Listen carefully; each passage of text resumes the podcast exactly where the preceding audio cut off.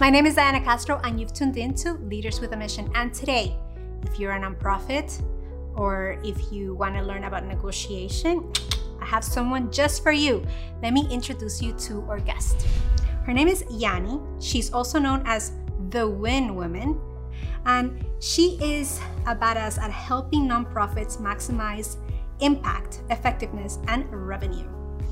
She's an expert in fundraising and sales that has helped brands like Microsoft, Univision, and Hyatt increase their bottom line. She is passionate about helping individuals and organizations leverage their strengths and demystify the negotiation process. She is also an author of a book called Building Badassery, a guide to stepping into your own badassery and staying there. And with you, Yani. I'm so happy to be here. oh my goodness. I think that one of your superpowers of what you do is to me like like yes please more and please more and and and as a creator and as um, someone that loves to be in front of people and i find it that for me i don't know for any one of you that this mystery of negotiation is like uh, it could feel for some you know not necessarily for everyone mm-hmm. but for some like so heavy mm-hmm. Like how did you discover that negotiation was your superpower so for me, growing up, um, there's a Spanish saying that's that goes "calladita te ves más bonita." Yeah, like staying quiet, you look prettier. Right. Like if stay quiet, it's it's more pretty for you to to be to it's more beautiful for you to be quiet. And as a first generation Latina here in Miami, I just didn't subscribe to that. It was very much I was the troublemaker that my kind of people. Yeah, your kind of people, just a troublemaker to make sure that I was either standing out or talking too much or asking too many questions. And no didn't really resonate with me. I always wanted to know why, but why not? Like what what happens or how can we? So I was always looking and for me as a kid, I was always looking for the loophole. Like what what's the loophole? Where's the where's the way that I can get in to say yes? And then there's a tactic in a negotiation where you kind of wear people out. Um, I think I used to use that as a as a kid. I don't do it anymore. But you wear people out, and they're fine. I give in. I give in. So that's that's how I feel I got started in negotiation, and and why it's just now part of what I do. I love it. And what makes it so for now? Your niche is kind of nonprofits, mm-hmm. and how did that started? What is the background story on that? Yeah, so I feel that everybody so I have been fundraising since I was five years old, and I, I'll, I'll back it up and tell you why. I was in kindergarten, and the United Way was a big is a big organization in many cities around the, the world, but also in, in Miami. And we were tasked to raise um, a um, hundred pennies, right? It was a dollar, but a hundred pennies from a hundred different people.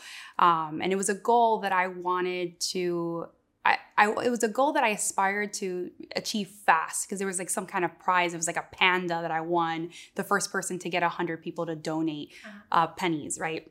And I'd like to back it up and just share that for me, community was always at the core of like why people did what they did. Like I used to be as a, growing up as a kid, I liked my extracurriculars more than I liked school. Right? I love school, but I lo- I want to say I was like, how can I make my extracurriculars my full time job? And so when I say that I went into fundraising, fundraising has always been part of what I did. I think that what negotiation did was make me a better fundraiser. Uh, negotiation helped me understand people more on an empathetic level than in anything else. And so that's how nonprofits have always been around in the sense of community service for me but it was really negotiation and understanding the art of why people react the way they do and what no really means that got me to understand how to have people aligned with a mission and how to ensure that they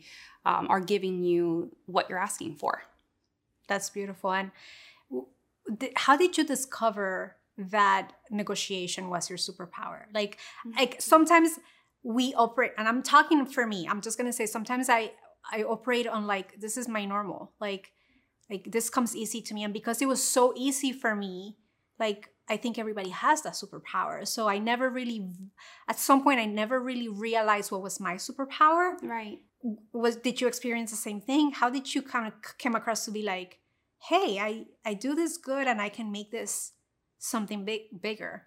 You know, it was so it's interesting because it's not like you ever go and you say, oh, well, you know, I need to really speak to a negotiation expert, right? You don't really ever say something like that. I think that what my superpower is, is building relationships, is building connection, is really tapping into what makes people do what they do and more importantly come from a place of understanding not come from a place of judgment um, and and really being curious curiosity and i don't know if you've seen on Apple TV Ted Lasso. Um, it's an incredible show on Apple TV, but there is a sentiment of he brings up of people lack curiosity and understanding why people do what they do and asking, you know, the reasons they do what they do. And to me, I've always just been a naturally curious person. And so curiosity led to me building relationships building relationships is building trust. And when you build trust with people, you can pretty much do and ask them for whatever you want essentially. Um, and i think that there is like a dark side of the force in a way. People think negotiation or they think influence and they can think manipulation right? For me it's a matter of really meeting people where they're at and understanding not trying to get them to do what i need to do. It's more understanding where they're at and meeting them there. And that's where I see it. What I'm hearing you say, which is a completely aha moment for me, is negotiation is a byproduct of my curiosity of my curiosity meeting the other person where they're at mm-hmm. and making that something that flourishes into a win situation. Right. Right. It's win-win, right? How can we develop how can we come into situations and it's interesting because it's in business right? Whether it's negotiating a contract or trying to get you know what you're worth right for salary negotiations. It's a matter of how is it that i'm not only communicating the value but at the end of the day each person and chris voss says this um, who's in hostage a former oh, hostage I negotiator. Love I love him too. He's fantastic, former hostage negotiator with the FBI. But he says this too. It's a matter of there's a lot of times people, the reason why they're so hesitant is because everybody talks about the F word, which the F word means fair, right? You don't want for things to be unfair, yeah. right? And so, how do you come in that curiosity point and disarm what would be a very hostile environment or you know where you're trying to feel like you're going to be undercut or it's going to be unfair how do you disarm that? How do you come from a place of you know understanding why they feel like that in the first place or addressing it? Feel seen. Feel seen. feel seen. Yeah feel seen. Like i understand that this is what's happening and i understand that um, this is where you are. Or bring out what you know i don't want for this circle. I want us to come out of this as a win-win. I don't want this to be, I want this to be a fair process. I love it. Right? It's just bringing up the elephant in the room. And then this makes me want to become more curious about what do you see currently fundraiser fundraising um, organizations to what is the biggest mistake they're making? Like how are they undercutting their ability to carry out their mission in your opinion now that you work with all of these organizations mm-hmm. what have you seen as a pattern of conduct that they they're tripping on yeah i think that what ends up happening is so at the time of this of us talking um, what's happening now in the market is is, is interesting right we're we're coming past pandemic and thinking about like what can potentially be a recession, right? And I say this because a lot of times fundraisers scramble, like at the beginning of a pandemic, they scramble for, you know, donors were coming back and they're like, you know what, hold my pledge, right? Hold on to, I, I said that I was going to make this money commitment, but now I'm not sure if I can make it. And the reason why people do that is because, well, it's uncertainty, number one. But number two is because you probably haven't built a proper relationship to bring up, be upfront about, you know, address the elephant in the room, meaning there is a recession. Let's talk about, let's talk to our donors more and meet them where they're at and see um, what can we reconfigure. So maybe they're not maybe they're instead of um, fulfilling their pledge and commitment, we're bringing it out more. So what I see as a disconnect and what nonprofit leaders and organization leaders can do better is really halt the transactional relationships that they're coming across and ensure that they are having you know valuable relationships with their donors meeting them where they're at ensuring that they bring up the tough conversations of like hey do you need a break from this for a second? Do you do you need to put your pledge payments on hold? Um, really having that candid conversations versus just waiting for them to tell them look i can't do this anymore. And so that's how i see the trends emerging and more so in nonprofit is there it's trust-based philanthropies is, is the term that's happening right? I love that term. really trust-based philanthropy because because what used to happen was donors used to give to a very specific project. And in the pandemic because programs were halted and stopped you know nonprofit leaders were like well this money is just sitting in the bank. I can't do anything with it because i can't run this program. But if you allowed me to free this up and repurpose it for our greatest need then and trust in our ability to get things done, I think it goes two ways, right? It's not only the nonprofit leaders building relationships, but it's the donors trusting in the organizations to do the right thing and do what they're good at. I love that. And it's reconnecting them to the to what they signed up for, to the change that Yeah. they want to see. Exactly. So let me ask you this. In your opinion, what is the definition of leadership specifically for what you do, specifically for how you support the world? For you, what is leadership? You know, the first word that comes to my mind is accountability. And I, I, I say accountability because to me and with the team that I lead in, even in my own business and how I coach and teach others, it's about being accountable to not only what you say you're going to do, but about being very vulnerable and transparent when you make a mistake, right? So there's times that we'll be on a team meeting and I'll tell my team, listen, team, I'm just going to come out with it. I missed the mark on this deadline. I effed up, right? Or I did this. And it's humbling because it's one thing allowing for the team to understand that failure is okay. You don't have to be perfect. Um, that's number one. And number two, it's allowing for the team and saying mistakes are okay, right? And so I say accountability because accountability is not just saying and doing one thing. We do this a lot with corporate social responsibility on the corporate side and the in the corporate clients that we serve, but it's a matter of how are you allowing for the space of what you're saying. You know, what you say you're gonna do, what you do are completely different things. And accountability, I feel, is the number one way of really defining what leadership is and, and allowing for the the safety net uh, to come together with your team to flourish. Beautiful. And what books, what resources, what practices do you do to replenish your soul, to reinvigorate your passion, to keep on going? Yeah, I'm, I have a lot of books. So I can literally sit here and we can probably do another interview just on all the books that I love to read because I read a lot.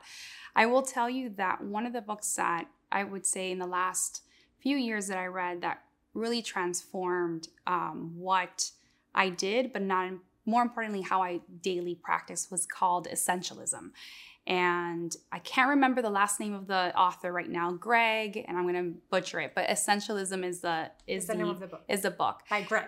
by Greg Mac, and someone's gonna watch this and then they're gonna be like, it's this person. But yes, Essentialism is the is the book, and what it teaches is that not everything, if everything is important, nothing's important, but it tells you how to condition yourself to really one live in the moment, be present, be here, and what to cut out to really just be an essentialist. Like, what are my essentials? And think about that, right?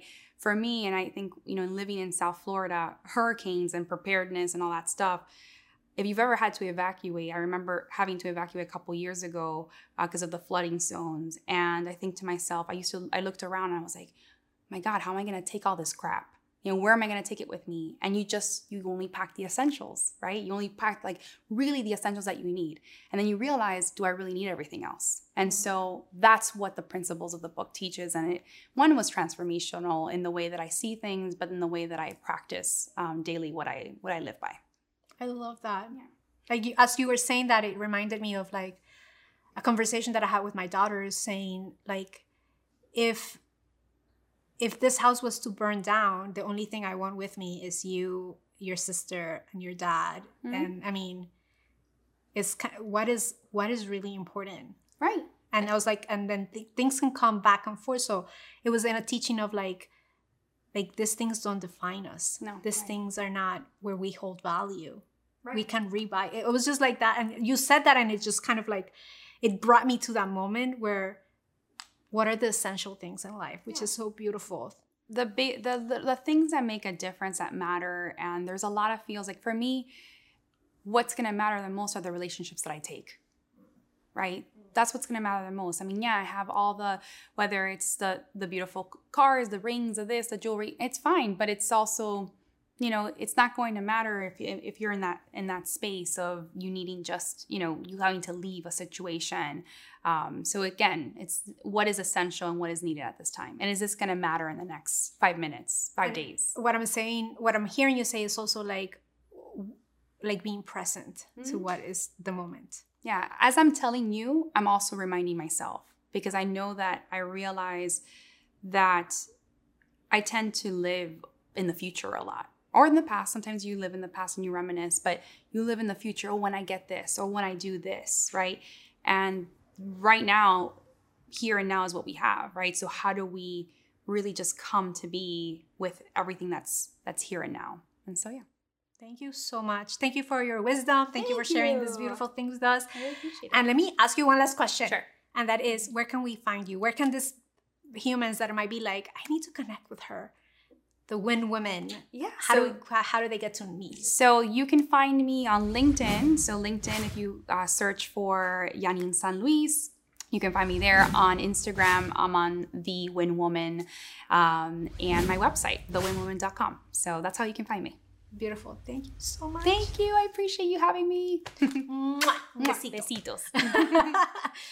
and for you that would love to amplify your leads, leadership, and legacy, if you would like to do that with the power of video, I'm going to invite you to visit us at forproductions.com. See you on the next one.